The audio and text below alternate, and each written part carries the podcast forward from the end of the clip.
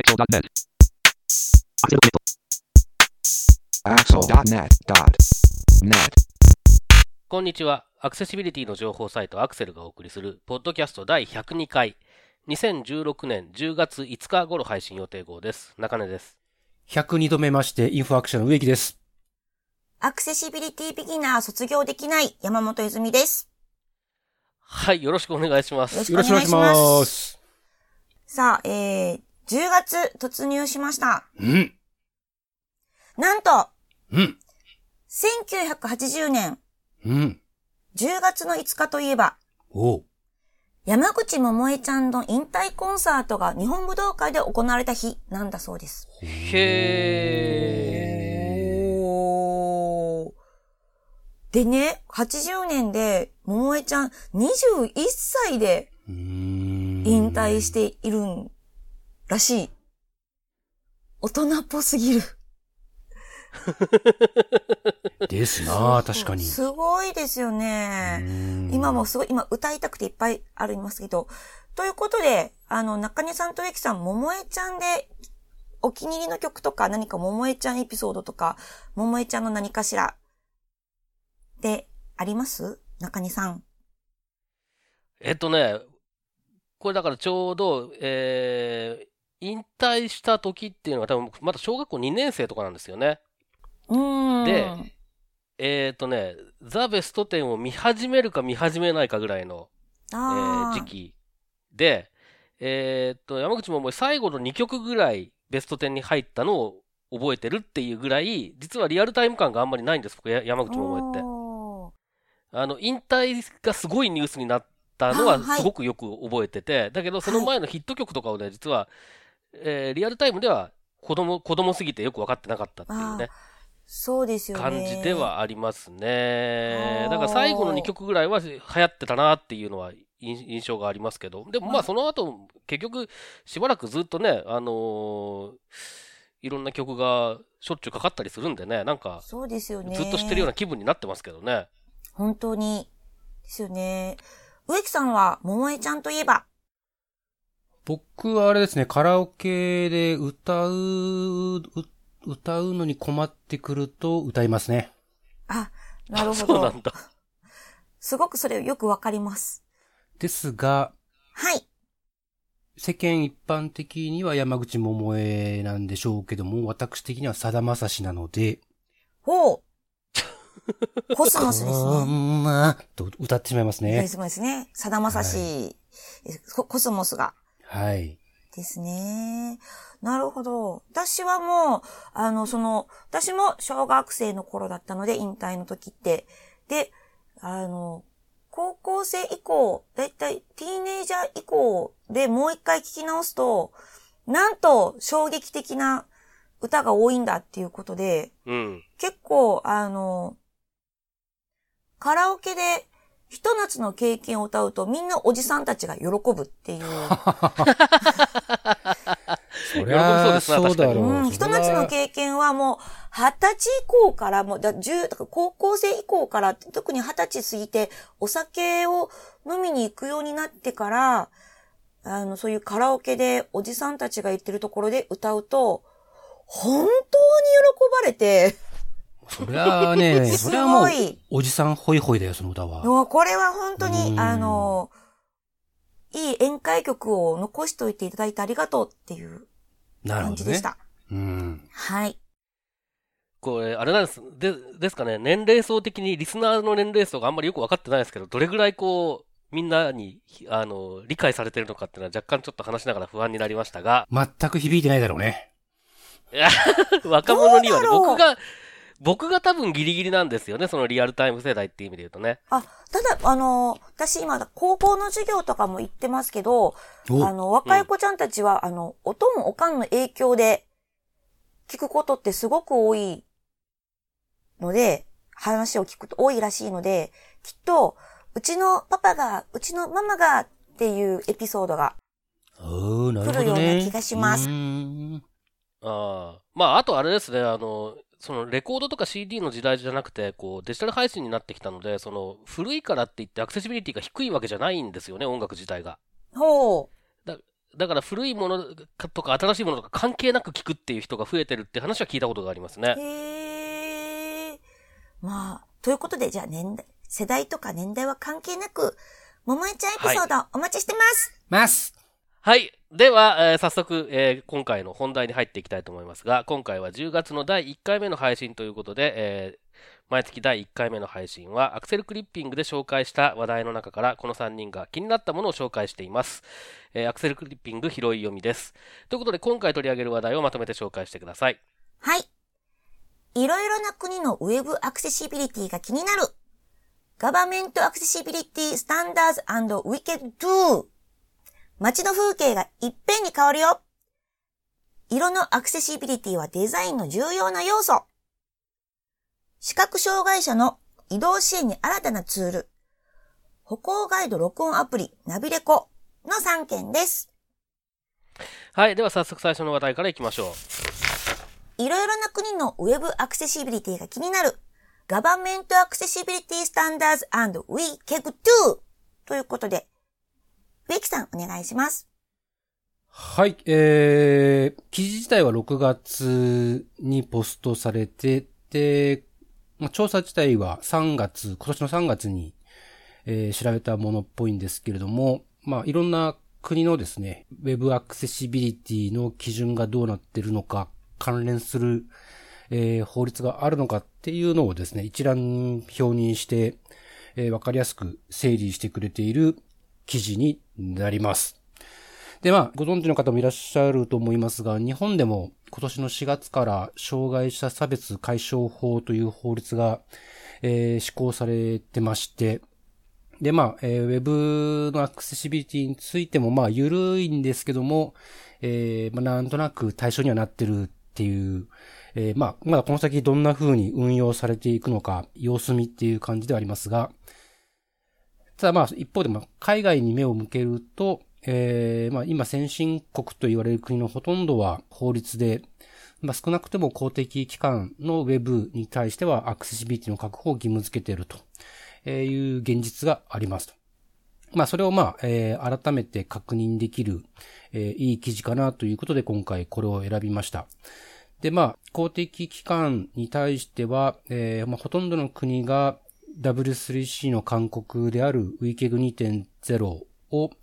えー、基準にしていて、えー、レベルは エーエー というのが公的機関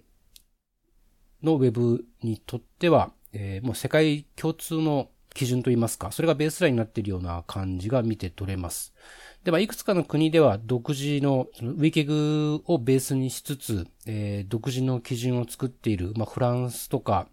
えー、ドイツ、インドなんていう国なんかは独自の基準にちょっとカスタマイズしてるっぽい感じも読み取れますけれども、アメリカも今、えー、だいぶ時間がかかってますけど、リハビリテーション法のごひゃくはちじょうの改正に向けた動きの中では、同じく ウィケッドにてんゼロ のレベル エーエー を基準にしていこうっていう、えー、動きが見えていますと。で、まあ、アジアで言うと、この表の中では日本が紹介されているのと、えー、あとは、香港、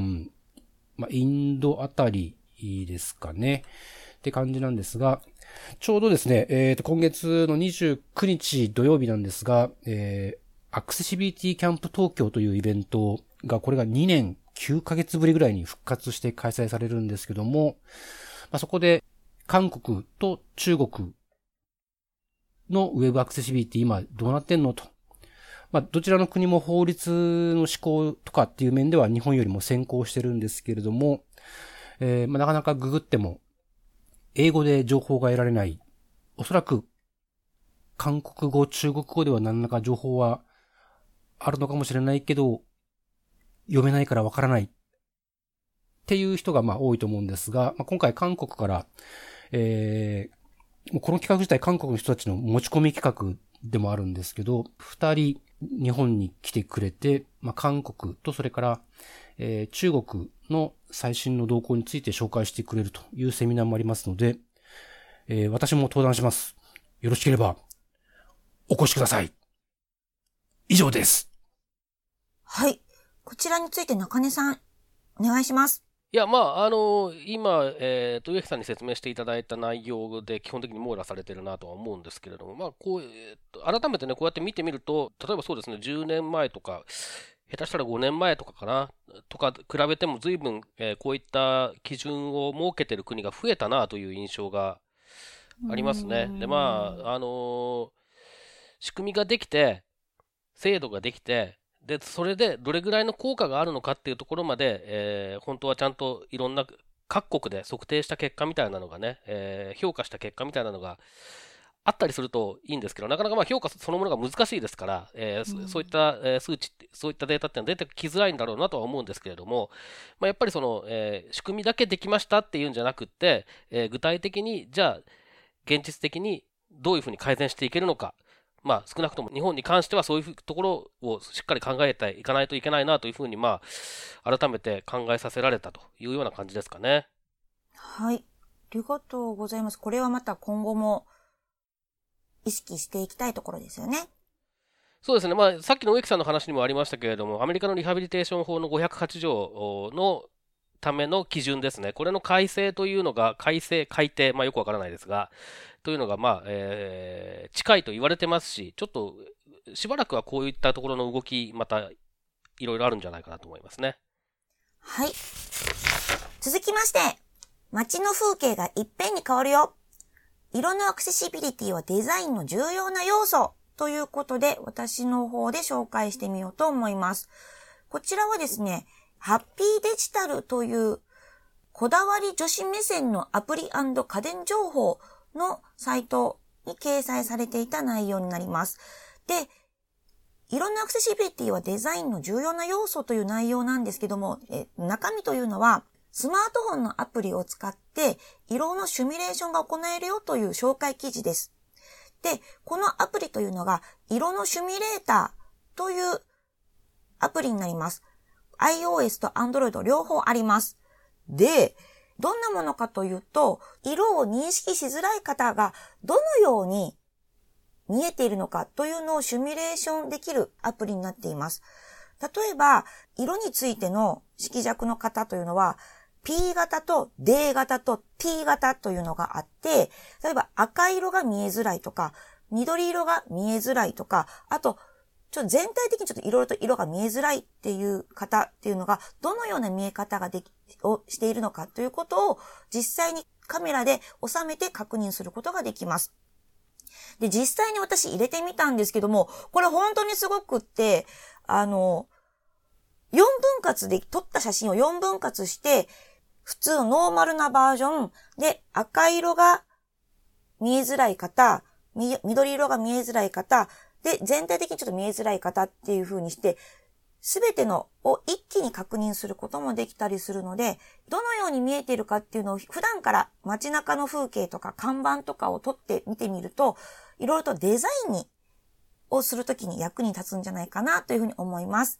で、え今回紹介しているこのハッピーデジタルさんの中の記事の中でも写真が載っていて、特に面白いなと思ったのは、セブンイレブンとかの、やっぱ看板を撮ってみると、このように見えているんだよっていうことで、かなり衝撃的な写真が掲載されているので、ぜひこちらも見ていただきたいですし、ぜひこのアプリがですね、結構面白いので、試してみていただけたらいいんじゃないかなと思いました。ただ、あの、これ、撮った写真を、今撮った写真をどのように見えるかっていうアプリなので、普段からもうすでに撮りためている写真を、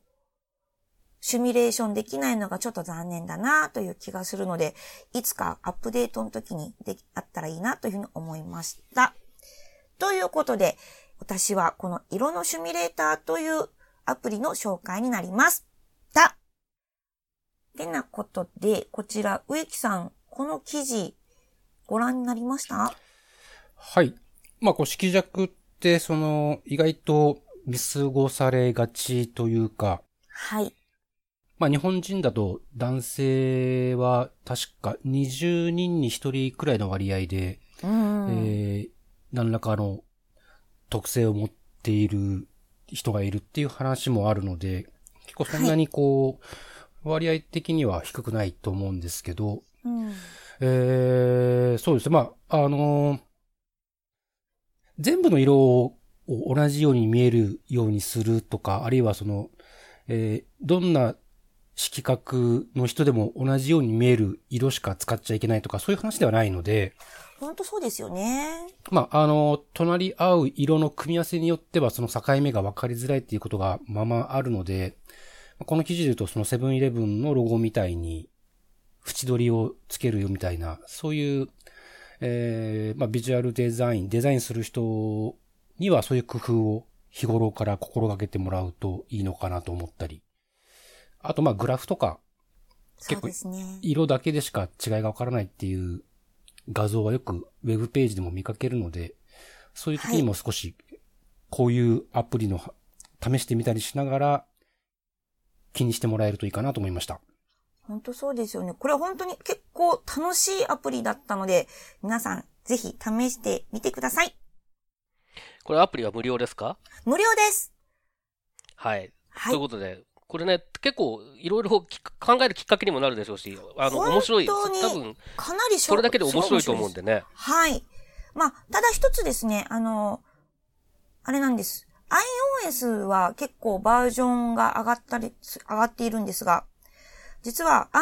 Android の方はにせんじゅうにねんでアップロードがちょっと止まっているので、Android の方もまたバージョン上がったらいいなと思いました。続きまして、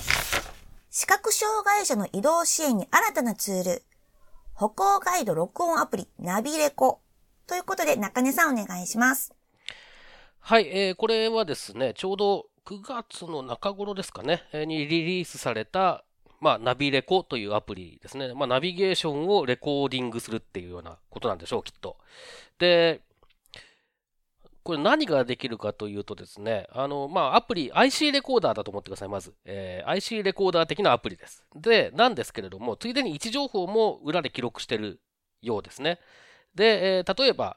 新宿の駅から都庁に行きますというような、まあ、都庁前を使えって話もありますが、新宿の駅から行くことにしましたという場合に、うんまあ、新宿の駅を出ます。でその時に、えー、このアプリを立ち上げます。で、えー、歩行ガイドを録音するモードっていうのを立ち上げておいて、で、えーとまあ、今新宿駅なんとか口です、西口ですとか言いながら歩き始めます。それでここで信号があるので、えーえー、直進しますとかっていう言いつつ、そこでですね画面上にあるボタンをタップすると、そこにマークっていうのが付けられるんですね。で、マークってのは何かっていうと、まあ、位置情報をあの記録して、その位置情報を記録したタイミングで喋ってたことが何かっていうのも、まあ、関連付けて、えー、保存されていると。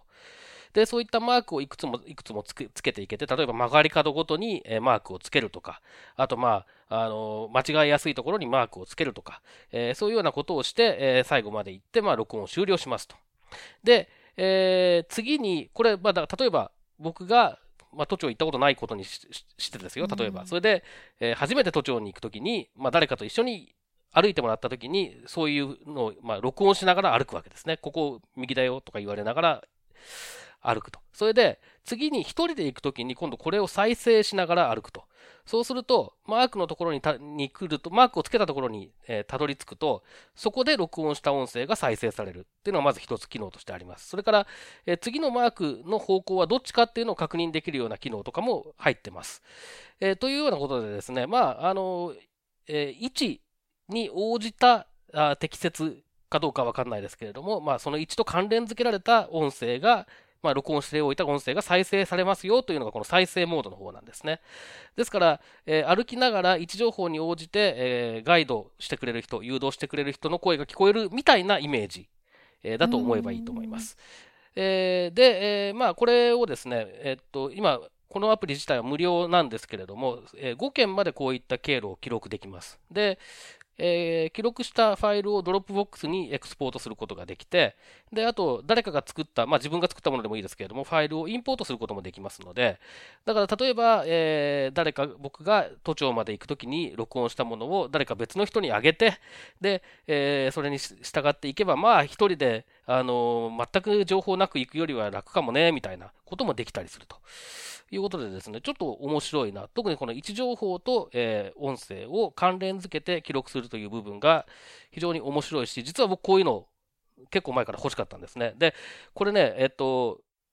今は説明した例は初めて行くところでしたけれども、使い慣れたところでも結構多分有用で、うちから駅とか駅からえ自宅とかっていうような時も、普段は全く問題なく歩けるんだけど、風がめちゃめちゃ強い日とか、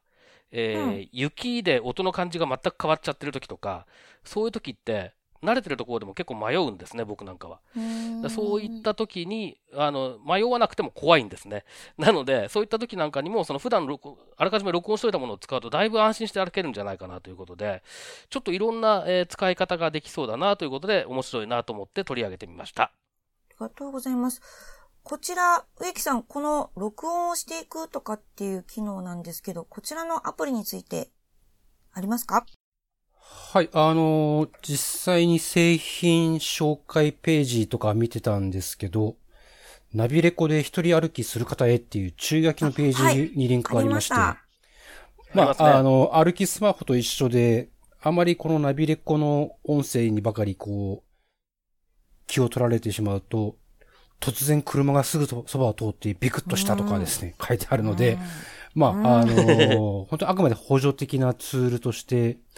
使うように、本当歩きスマホと同じかな。まあ、歩きスマホはあれ自体、うん、歩きながらスマホすること自体がはばかれるわけですが。そうですね。まあでも、えー、これはくがつじゅうろくにち付ってなってるので、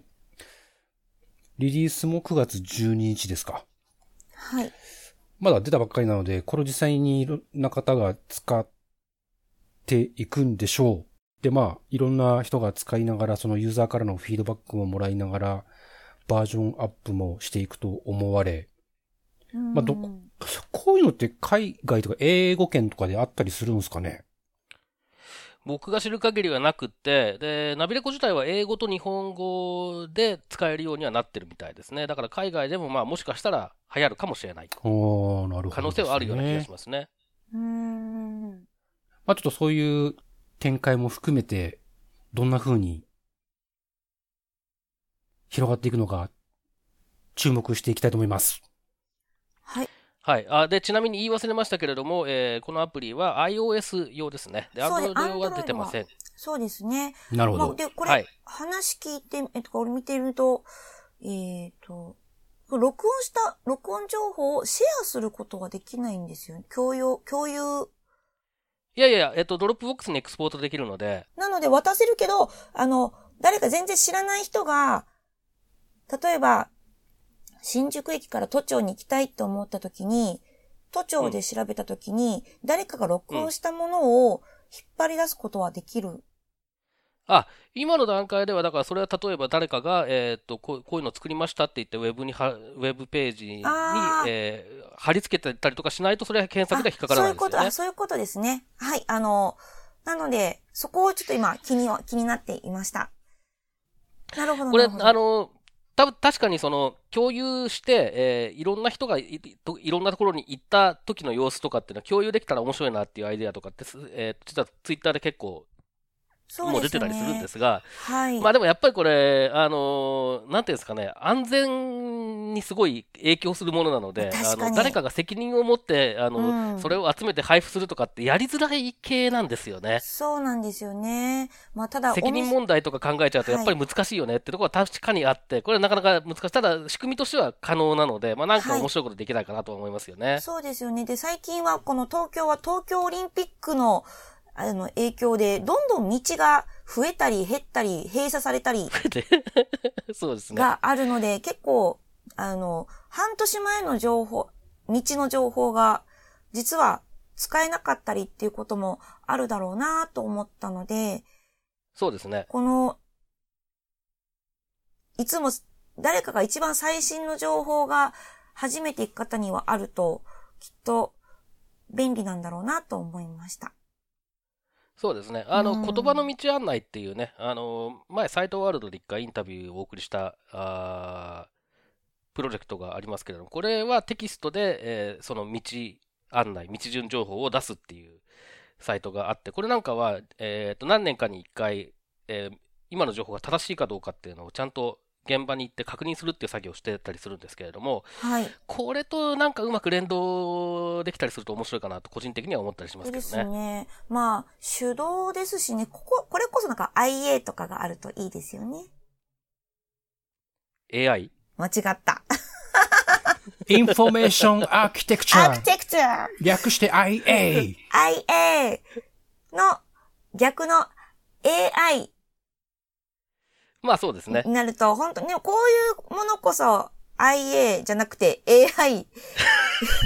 インフォメーションアーキテクチャー。アーキテクチャー。アイエー。がなるといいな。これこそ。そうですね。はい。いやもう。ということで、こ、今回アプリ試した方いらっしゃいましたら、ぜひレポートお待ちしてます。ます。ということで、クリッピングは以上です。はい。えー、で、続いて、まあなんかここ最近毎回やってるような気がしますけれども、メルマガのお知らせというか、あの、購読してくださいっていうお願いです。うん。はい。えっと、まあ、何回か、えー、すでにご紹介したと思いますけれども、くがつからですね、ちょっとメルマガのフォーマットというか、まあ、構成ですね、構成を変えまして、えー、今までは植木さんと僕と、えー、が、まあ、毎回連載をして、で、いずいずも余裕があるときには、えー、原稿を書いてもらってるっていう形で、えー、続けてきましたけれども、まあ、アクセルもごねんめに入るということで、ちょっと、ちょっと模様替えということで、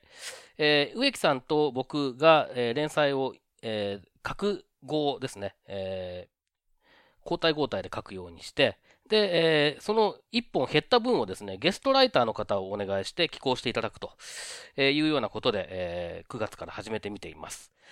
えー、で、くがつの、えー、まあ、毎月に号発行してますけれども、えー、最初に発行しましたきゅうじゅうなな号、えー、これは、えー、三井リンクスの木立さんに、えー、寄稿していただきました。で、えー、くがつのにかいめの配信、第きゅうじゅうはち号はですね、だいぶ前、えー、このメルマガの初期の時代に連載をしてくれていた、えー、辻勝利さんが、えー、まあ、彼も僕と同じで全盲の方ですけれども、どんな風に支援技術を使っているのかというような話を、まあ、昔は連載してくれてたんですけれども、それの流れを組んだ、まあ、あの、寄稿を、えー、してくれています。で、これからちょいちょい不定期でまた書いてくれるというような話になりつつあります。で、えー、と今後もですね、毎回、えー、ゲストライターをお迎えして書いていただくということになってますので、ぜひね、えー、ご購読いただいてお読みいただければなというふうに思います。えっ、ー、と、毎号更新情報、サイトの方に掲載してますし、えー、また購読していただけますと、全バックナンバーをお読みいただけるようになってますので、こちらも合わせてご利用くださいといった具合ですね。はい。ということで、ご購読お待ちしてますますお待ちしてますということで、本日のポッドキャストは以上です。ありがとうございました。また次回です。さようなら。このポッドキャストへの皆さんからのご意見ご感想を Twitter、Facebook、サイト上のコメント欄、そしてメールで受け付けています。メールアドレスは フィードバックアットアクセルドットネット フィードバックアットアクセルドットネット です。なお、いただいたコメントなどをポッドキャストの中でご紹介する場合があります。それではまた次回。まあ、手動ですしね、ここ、これこそなんか アイエー とかがあるといいですよね。エーアイ？ 間違った。インフォメーションアーキテクチャー。アーキテクチャー。略して アイエー。